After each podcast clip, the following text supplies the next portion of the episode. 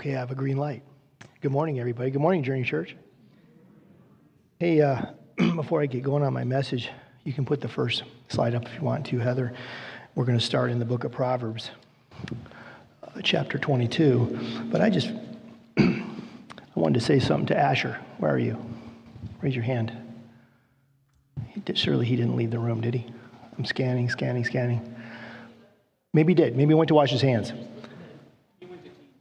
He went to teens class. Well, hey, then I won't say this to him, but I'll say this about him. Wasn't that amazing? Wasn't that amazing? I'm going to tell you what they say. It is, it is said by they, whoever they are. One of the greatest fears on the planet is to public speak. What a poised young man. You guys should be very tickled, whoever's parents are. Uh, we would say at West Point when you did a good job, fall out and make sandwiches. Anyway, um, which probably doesn't mean anything to you, but it meant something to us. Okay, so anyway, um, my name is Keith Kerber, and I've been, I've had the privilege of speaking here before.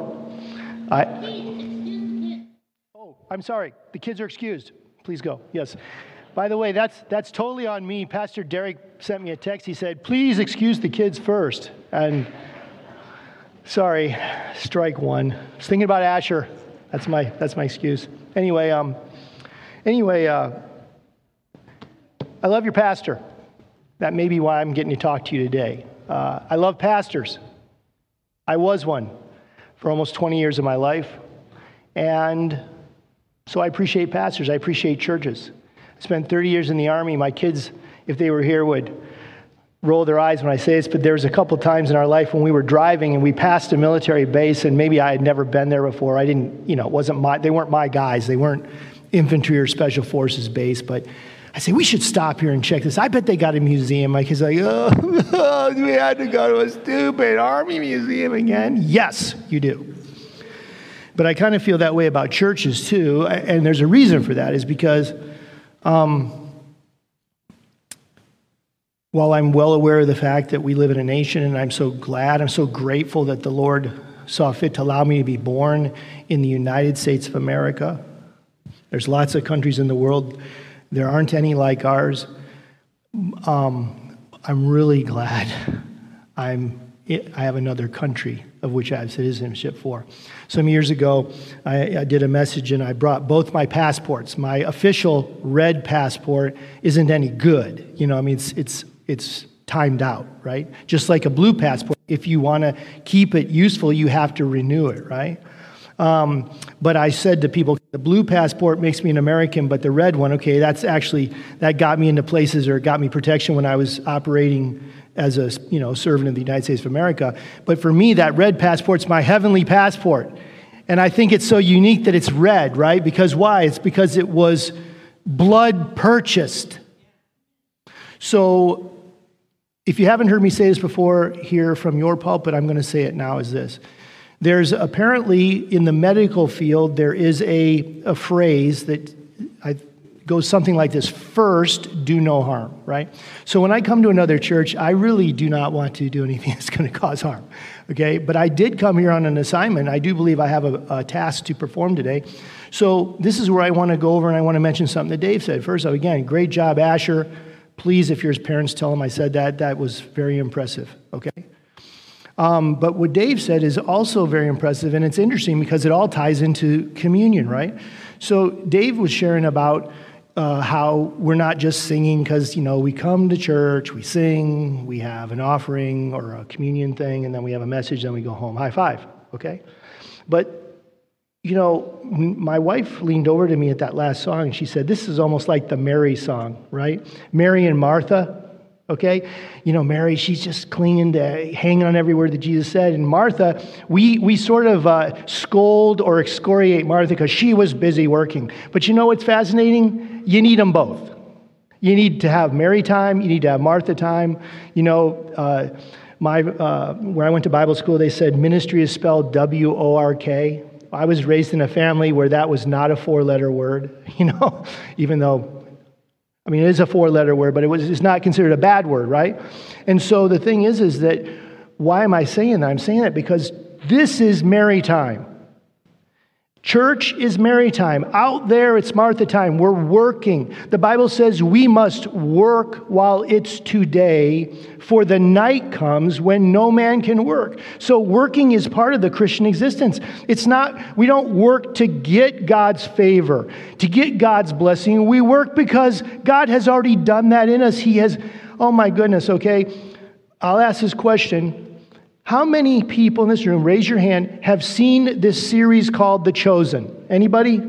Okay, so I think Pastor Derek said in his small group they're watching it for like a devotional thing.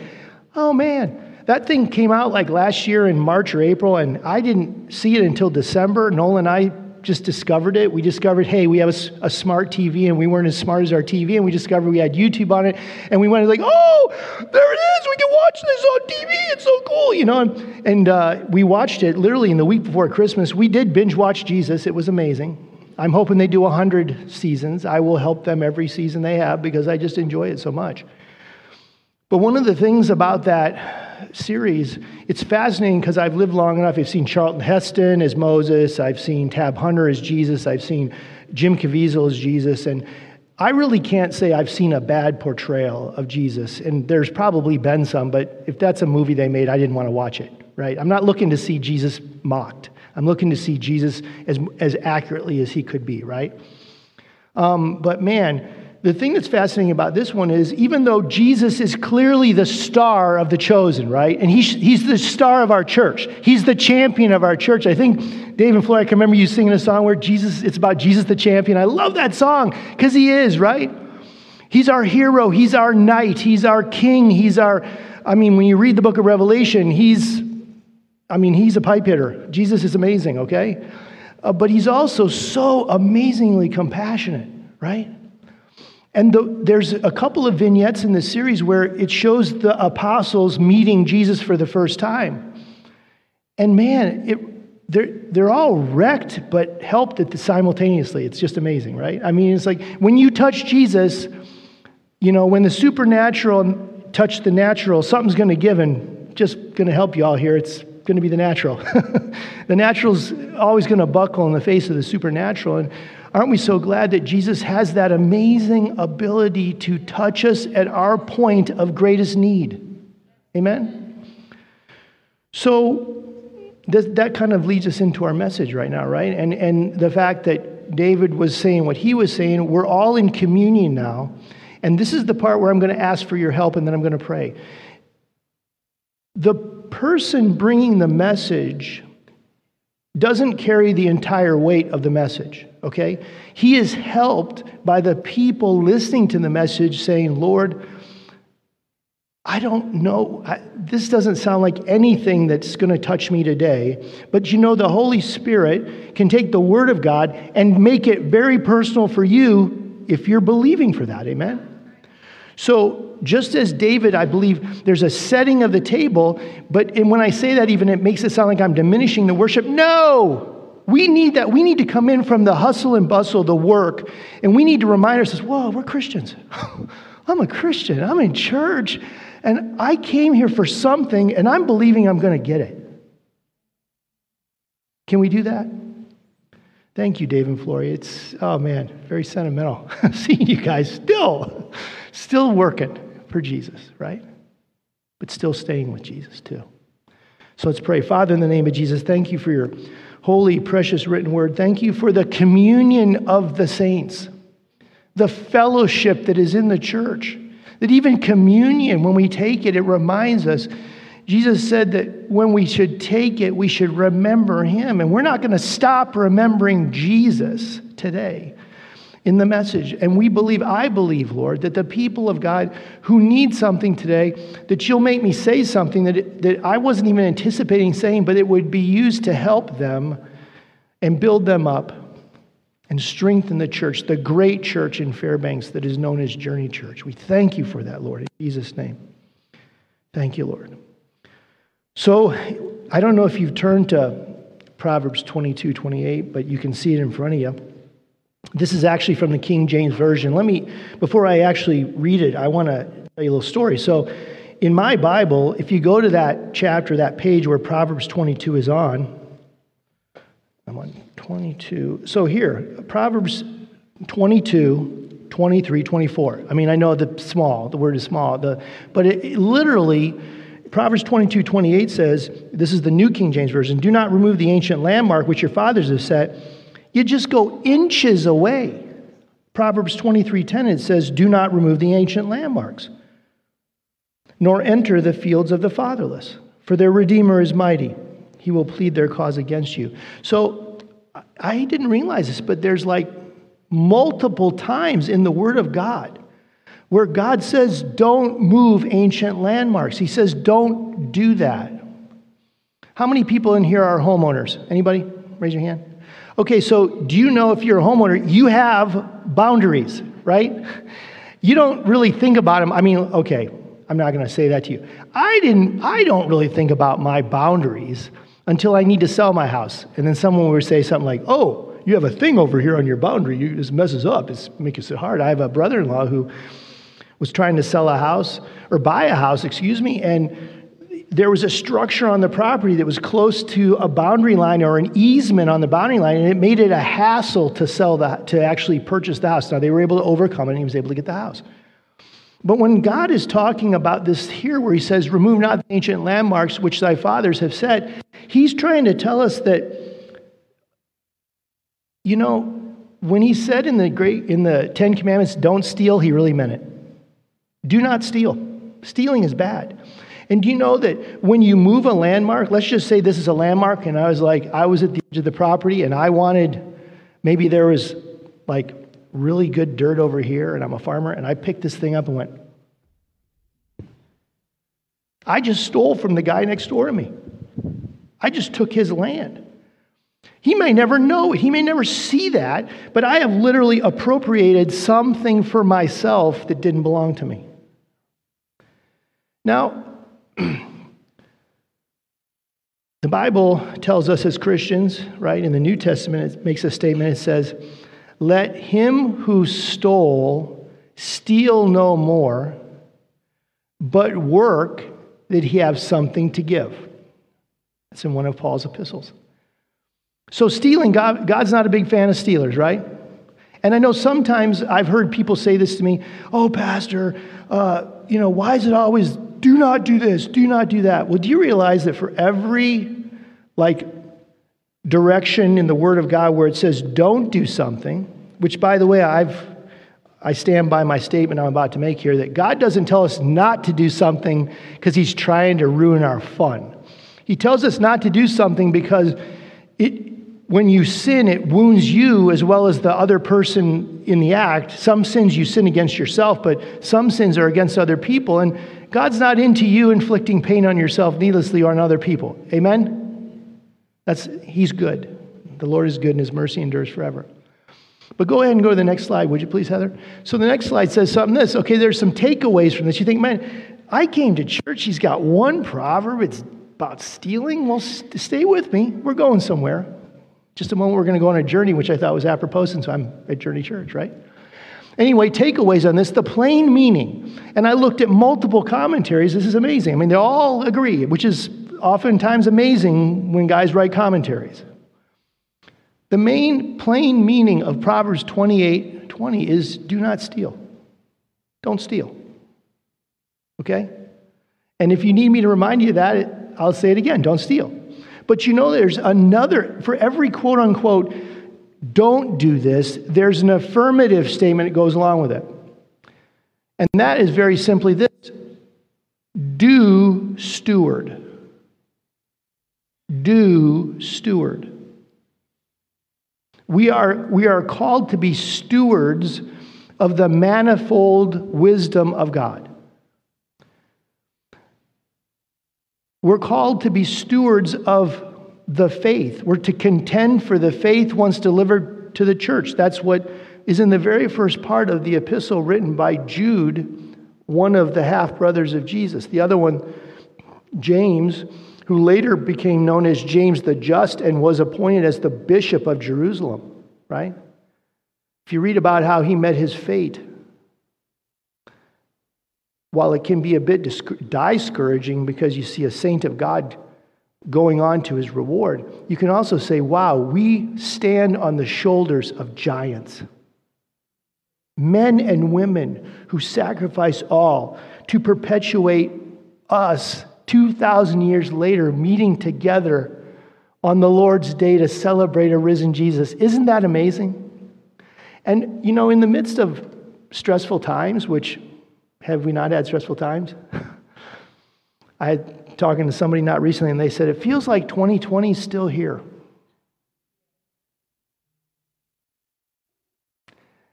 But I like what Paul Harvey once said in times like these, it's good to remember there have always been times like these, which is not to just be flip or glib and say, oh, great, it's going to be tough, it's always tough, whatever. No, it just says that, you know, there's good times, there's bad times.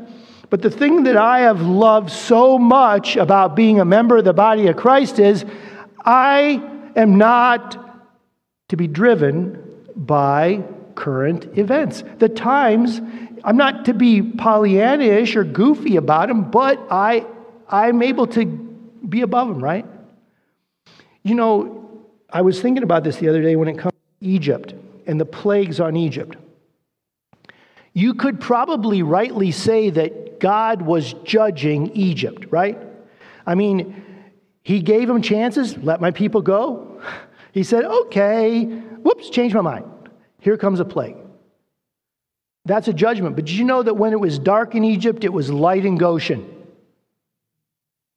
Dark in Egypt, light in Goshen. This little light of mine, I'm going to let it shine. Hey, do you know that, that we should be different, right? Dark in Goshen, or dark in Egypt, light in Goshen. Praise the Lord. So, um, steward stuff. In the Army, we have something called general orders. They teach people that in basic training. The first general order I will guard everything within the limits of my post and quit my post only when properly relieved. In the book of Acts, one of the uh, apostles says these words. He says, And David, this is speaking of King David, and David, having served the will, purpose, and counsel of God in his generation, slept. And I thought to myself, that's very interesting. That encourages me. I have a generational task. While I'm breathing, I'm in the fight. When I stop breathing, I join a different team, you know, the great cloud of witnesses in heaven, and then I'm watching, encouraging, believing that what I sowed into my kids, my grandkids will keep going, right? But honestly, when I take my hand off my life chess piece and I step into eternity, then it's on the other people, right? and so when I first, I remember when I first read these verses in my Bible, Proverbs 22, 28, and then 23:10 just the next day, I thought, wow, that is interesting. Usually when God repeats something in his word, it's like, hey, I'm trying to tell you something, right?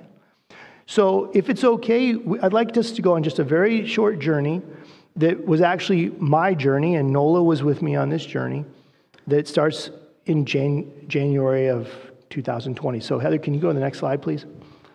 So, um, whoopsie daisy, that went sideways in transition. But this is Massachusetts, January of 2020. January the 3rd, 2020, we turned our church over. We had the privilege of planting. Um, and we were there for 10 years at it, Harvest Church. I love that church.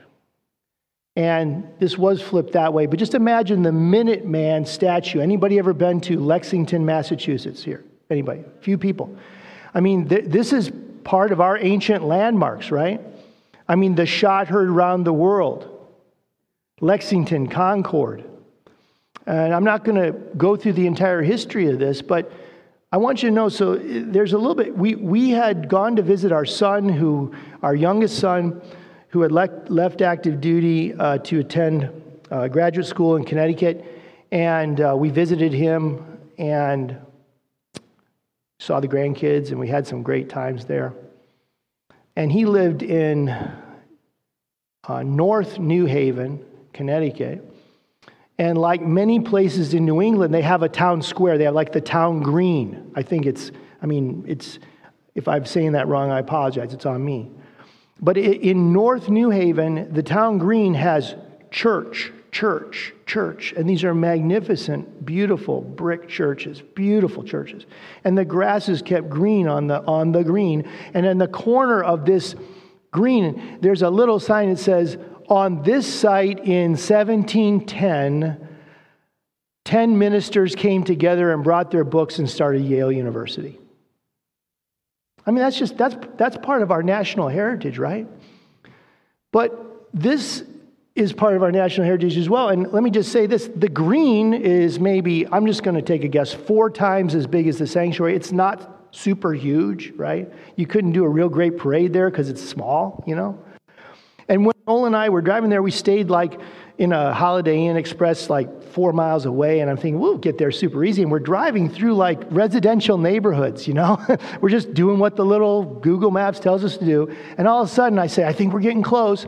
And then, boom, that's there in front of us.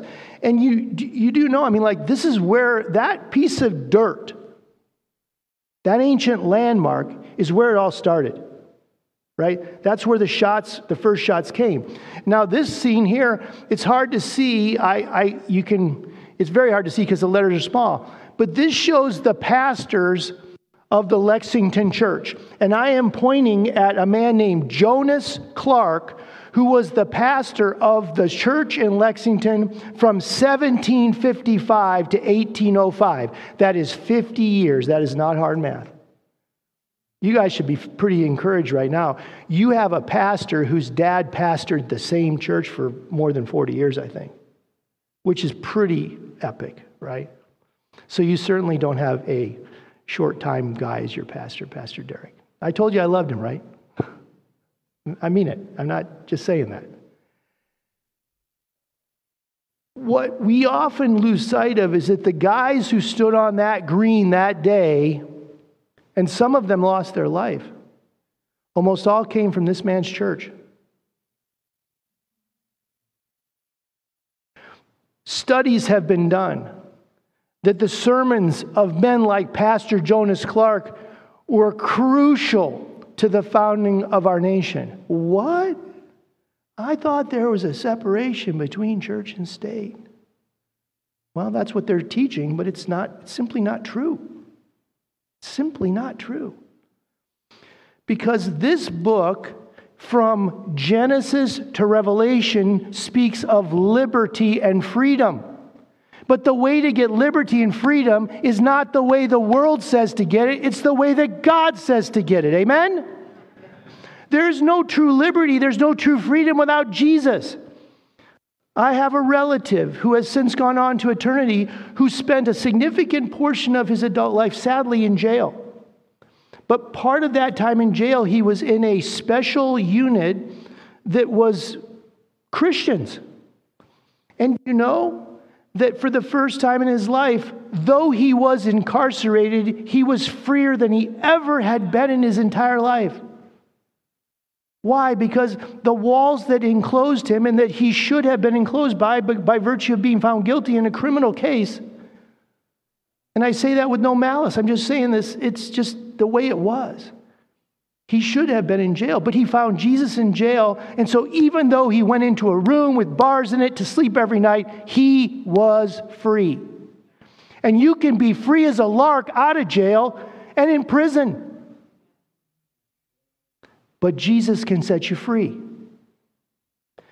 I think there's a verse in there that says something like this Whom the Son sets free.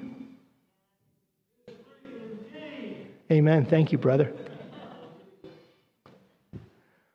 So just I just want to say in this journey, I got to this place, it, it affected me emotionally. There's no pictures of us at the, at, at, the overlook at Concord looking down at the bridge where a, a pitched battle was fought. But I have been to war three times. I'm not talking about watching it on TV, I'm talking about being at it. And let me tell you something when I was at these places, I closed my eyes and I could just smell smoke because in those days there was no smokeless powder. When those guys shot, in fact, when they pulled the trigger on the musket, there was like a three second delay before the rifle fired 1,000, 2,000, 3,000, boom. And then smoke. And people scream and yell when they get hurt. It's not Doesn't make them bad people. I broke my leg on my 64th parachute jump, and while I was laying in a snowbank at about 20 below zero in Germany, crying like a child, I thought, I really am glad I'm not behind the Iron Curtain right now. it affected me. And that's another thing about ancient landmarks. They ought to affect us, right? They ought to affect us. This book by, is considered by many people to be an ancient landmark that has had its day. But let me tell you something. The flowers bloom and fade, and the grass dries up, but the word of the Lord abides forever. That's not me, that's what the Bible says about itself. Next slide. So that was January. February, my wife and I went to Pearl Harbor, and I'm sorry for the scowl on my face. I must have been squinting because of the, it looks like it's cloudy, but it's still Hawaii, okay? And you can see over my shoulder there the Arizona. We went to Pearl Harbor. We, we started our tour at the Missouri, the battleship Missouri, which fought in World War II. It fought in Korea. It fought in, off the coast of Vietnam, and it was off the coast of uh, Kuwait and stuff in Desert Storm. It was in service a long time. And we were on the battleship Missouri, and there's a part of the battleship where there's like a dent in the side of the deck where a Japanese plane, kamikaze plane, hit the deck. And also, the Missouri is famous because the surrender of the Japanese was signed on the deck of that. And Jonathan Wainwright, who spent the largest, almost the entirety of World War II as a POW of the Japanese, Jonathan Skinny Wainwright, who I think was barely above 100 pounds when he was a tall man, but that's because of his time in the prison camps with the Japanese, was there on the deck at the direction of General MacArthur to be there. There's a day coming when we're going to see the enemy of our souls, the devil. And the Bible says we'll go, that guy? But until that time, he's, he's still wreaking havoc. He still needs to be resisted, right? Submit, the, submit yourself to God, resist the devil, and he will flee from you. James, the half brother of Jesus. This site up at the thing, so when we pulled into the area where the Pearl Harbor uh, Memorial is, where the Arizona thing is, it's, a, it's, it's an excellent park. We pulled in in a van. The flags in front of it were at half mast. Somebody in our van asked, Why is it at half mast? The driver said, That's typical when a Arizona survivor passes away. Somebody from the back of the vehicle said, I just saw that on the news the other day. One of the survivors, I think there's two or three left. If you are a survivor of the Arizona, you were given permission or authority to request that your remains be interred with your shipmates. And that picture in the upper corner are people who said, When I go, I want to be with them. You can't see it on the side there, but there's still oil coming out of that thing nearly 80 years later. It's a sacred site. We were in there. You can't see the, the memorial itself, it's astride the sunken ship. I mean, I, my first time going there, I was like almost six, I was 60 years old. And we watched a movie, we get into boats, we go to the site, and I mean, when you get out of the movie theater, I mean, Nola was squeezing my hand. I thought she was going to draw blood. I mean, it just, it's, it's riveting. And you get out there, and everybody's very kind of quiet and respectful, and you go, you see the walls with the names on board. And do you know that there's a famous family, the Sullivan brothers, that died in World War II on the same ship, and they stopped putting brothers on the same, in the same unit because of that? And um, anyway, there was, there was fathers and sons who died on that thing. There was brothers who died on that thing. It was, it was very common in, the, in those days for people to be assigned together. So anyway, it was they had just lost somebody, and he had he the last two or three uh, sailors remaining had decided they were going to be buried on land so their families could be near their grave. It was very impactful. It's an ancient landmark. Next slide. This was us in December of 2020 at Plymouth Rock. We went and saw our son again, who was in Connecticut, and we got to go see Plymouth Rock. That's one of our grandkids peeking out into the picture there. The very attractive darkish haired lady is my wife of 38 years, Nola. That is the Plymouth Rock. It's not that spectacular. It's like four chairs squeezed together. It's not very big, but it, it I mean, if you're a kid in America, you learn about that in school, right? It's, it's a big deal. It's where they came ashore. Now, there's a, there is actually a reason why I wanted to go to Plymouth, and we literally, we were screaming to make it to the airport to fly out was a different monument in Plymouth that some of you may know about. Next slide, please. And this is some, oh, boogers, it went sideways on us. It didn't look like that when I said it. Anyway, this is called the Forefathers Monument, and it's huge. I mean, it's like 150 foot tall, and when you're driving on the main street, if you look just right, because the houses are very tall, they're like three or four story, you know, like old Victorian style houses there in Plymouth. And all of a sudden, we saw it through the thing, and it's, it's huge. And what you can't see because it's sideways, sorry, is it says National Monument to the Forefathers erected by a grateful people in remembrance of their labors, sacrifices, and sufferings for the cause of civil and religious liberty. Now, I told you that I was affected at Lexington and Concord. I was. I told you I was affected at Pearl Harbor. I was. I came to this place. I almost couldn't stand erect. And it wasn't, listen, I, I, am not taking back my love for America, but I'm thankful that I have another passport in another country, a distant land that I am pointing my face to.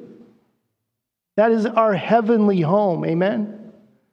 But while I'm here, I'm to contend for the country where I'm at, right? Jeremiah, talking to the exiled people of God in Babylon, said, Listen, build homes, plant vineyards, take wives, you know, pray for the peace of where you're at. For in their peace, I will give you peace. That's a paraphrase, it's not a direct quote.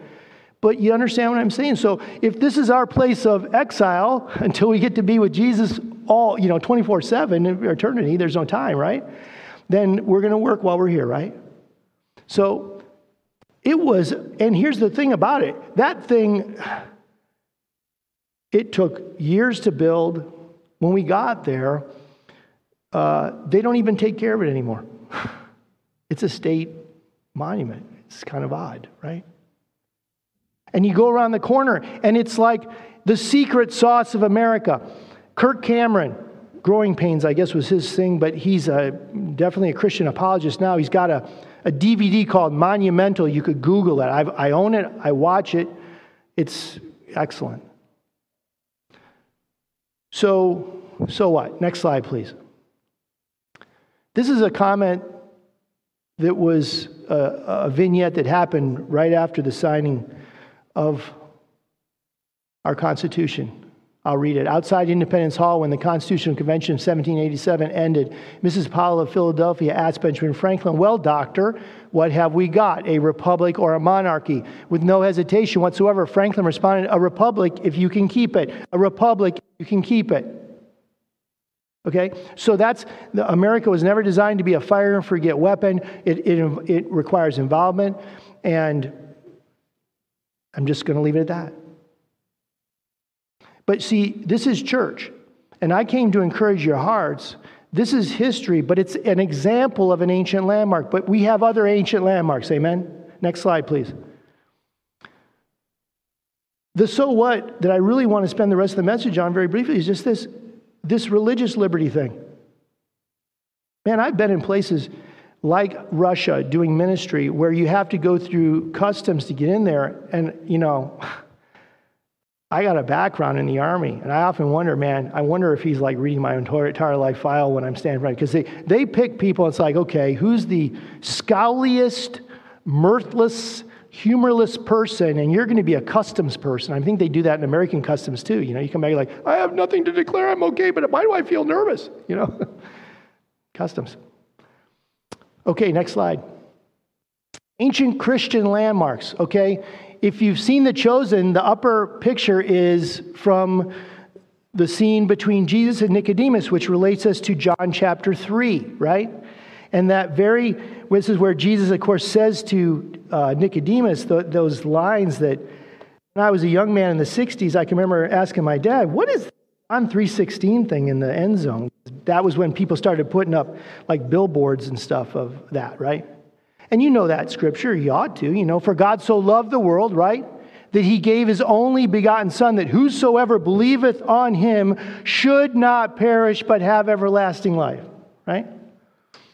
And I could quote this next one too, but I'm going to read it from the New King James Version because that's a powerful verse. It is one of those ones that should be part of that, you know, thy word have I hidden in my heart that I might not sin against thee. But verse 17 is also good. It says this For God did not send his Son into the world to condemn the world, but that the world through him might be saved. Wow. That, that was the whole thing that colored Jesus' mission. He wasn't looking at people, you're horrible, you're a sinner. I mean, people, I don't know about you, but when I was a sinner, it occupied my thoughts all the time. I'm horrible. I'm horrible. I need help, right? And if it doesn't bother you when you're a sinner, it means that you've kind of crossed the line and you should be praying to get back to where you at least have a little tenderness of heart, right? Bible calls it a seared conscience. We don't want that. But that's an ancient Christian landmark. Jesus' first presentation of his word was to a doctor of the law.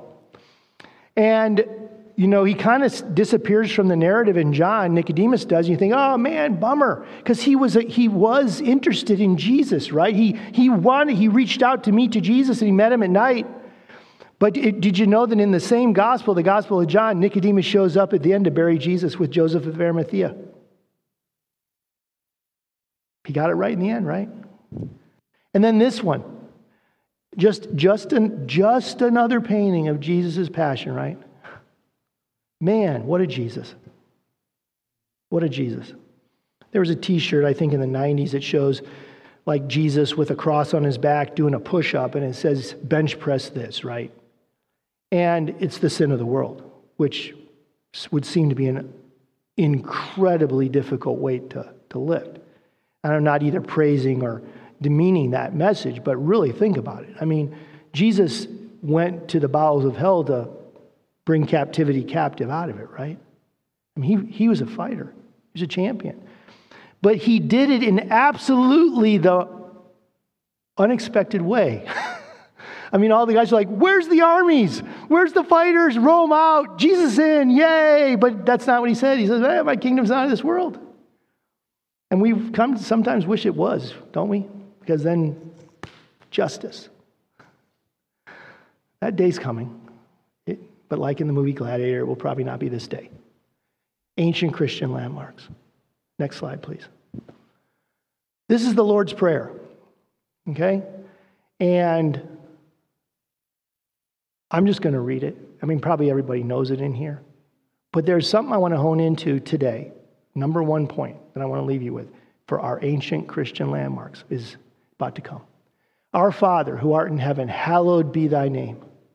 Thy kingdom come, thy will be done on earth as it is in heaven. Give us this day our daily bread, and forgive us our trespasses, as we forgive those who trespass against us. Lead us not into temptation, but deliver us from evil. For thine is the kingdom, the power, and the glory forever and ever and ever. Amen. I'm going to give some props to my bride. She did her master's capstone project on an area that is central to Christianity forgiveness. Forgiveness. Forgiveness. I was in Djibouti, Africa, in the fall of 2002. I was the senior officer, senior special operations officer of a small task force that had Army Special Forces and Air Force Special Operations pilots. And I walked into the tent where I had two lieutenant colonels in charge of, or in charge of their respective elements an Army one for the Green Berets and an Air Force One for the Air Force Special Operations guys. And I was just visiting with them. I was just walking around checking on them. And in the middle of our conversation, the Air Force colonel back with me, he saw his shoulders sagged and his head dropped. And I said, What's wrong?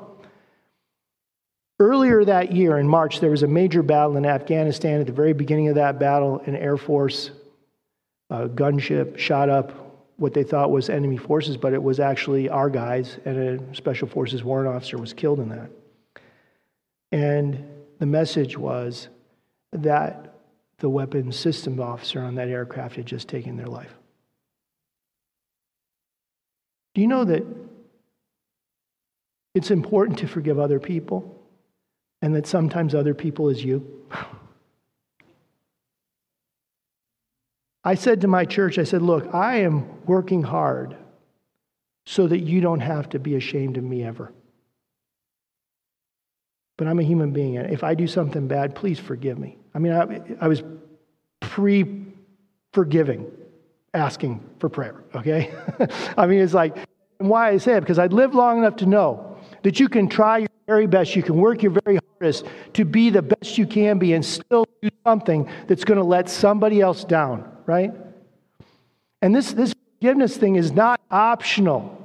How many of you remember as a kid going to elementary school and some kid comes up and he goes, Hey, I got this really cool thing. It's called Chinese handcuffs. You want to try it? And you're like, Okay. And you put your fingers in that thing, it's like, and like, ding, the school bell rings, and kids are going to their chairs, and you're like, oh, oh, my fingers are stuck. I can't. And you're, Keith, what are you doing? Oh, nothing, teacher, nothing. You know, I can't write anything. My fingers are stopped in these handcuffs. But you know what you have to do? It's the weirdest thing. With forgiveness, it's kind of like those handcuffs instead of fighting your way out of them, you just sort of stop fighting and then you can kind of pull your finger out, right?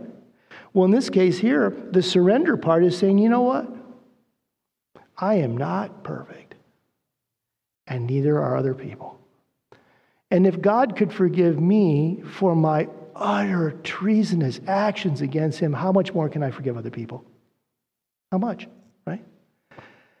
It's not optional. And I will tell you up front, sometimes forgiveness is not easy. Anybody want to give me an amen on that? I'm not, I didn't ask that because I needed the affirmation. I'm just saying it, it. I can't stand in front of you, precious people, and pretend that forgiveness is always easy. I just read a story in a ministry magazine not too long about a, a, a woman who, for years, was plagued by unforgiveness she and her husband had divorced.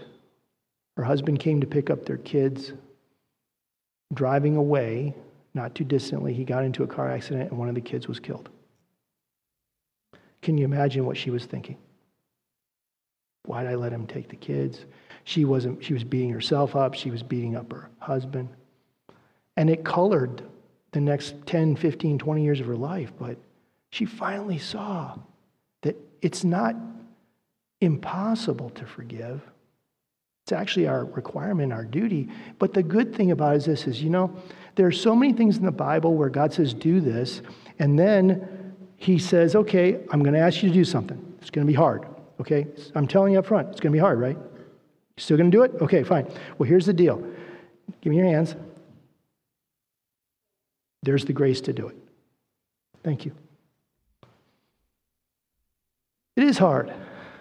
Dying on the cross was hard. Being around us was probably hard, you know? That's another part of the chosen I love is, oh, guys, you know, there's a scene they're walking, he says, We're going this way. And they go, But, but, but, but. And he's like, Guys, if every decision I make is going to be argued about, this is going to be a really long trip.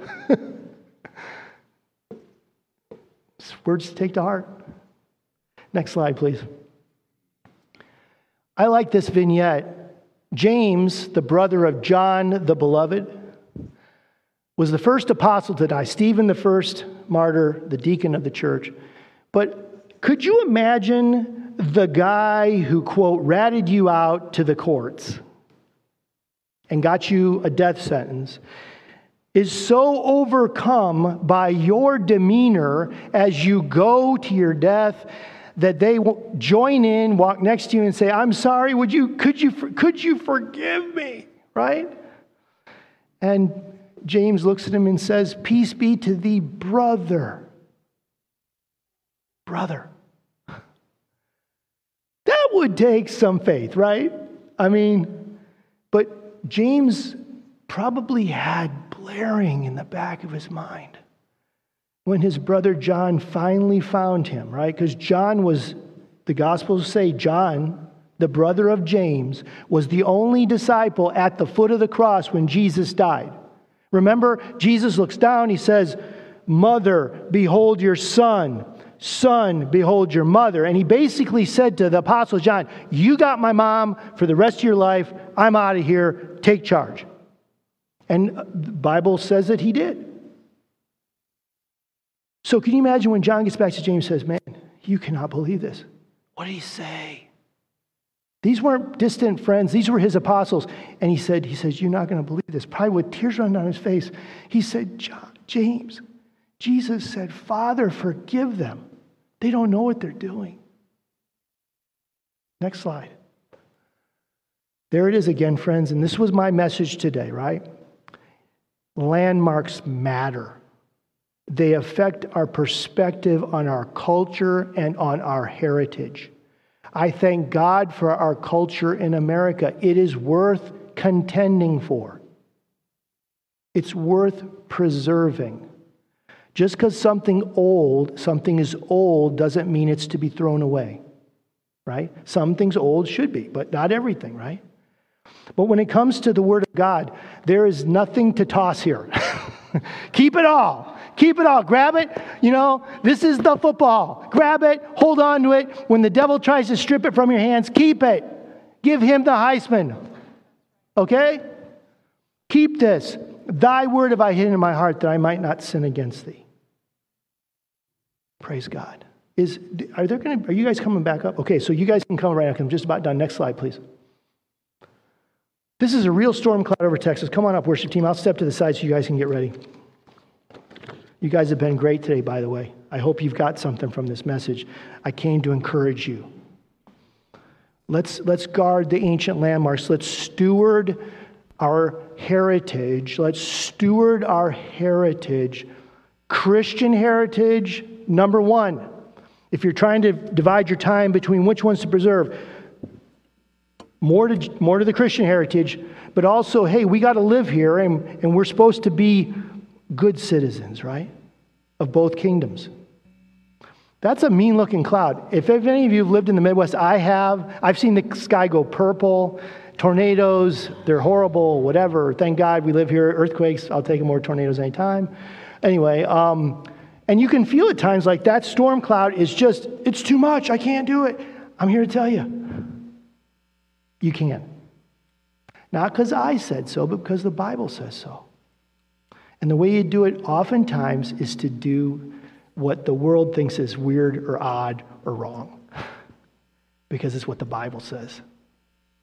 The world's always going to be fighting God. Last slide, and we're going to say this thing together, and then I'm turning it over to you, Dave.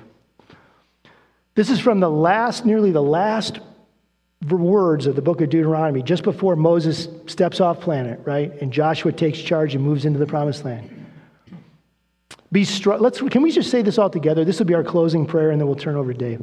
Be strong and of a good courage. Fear not, nor be afraid of them. For the Lord thy God, he it is that doth go with thee.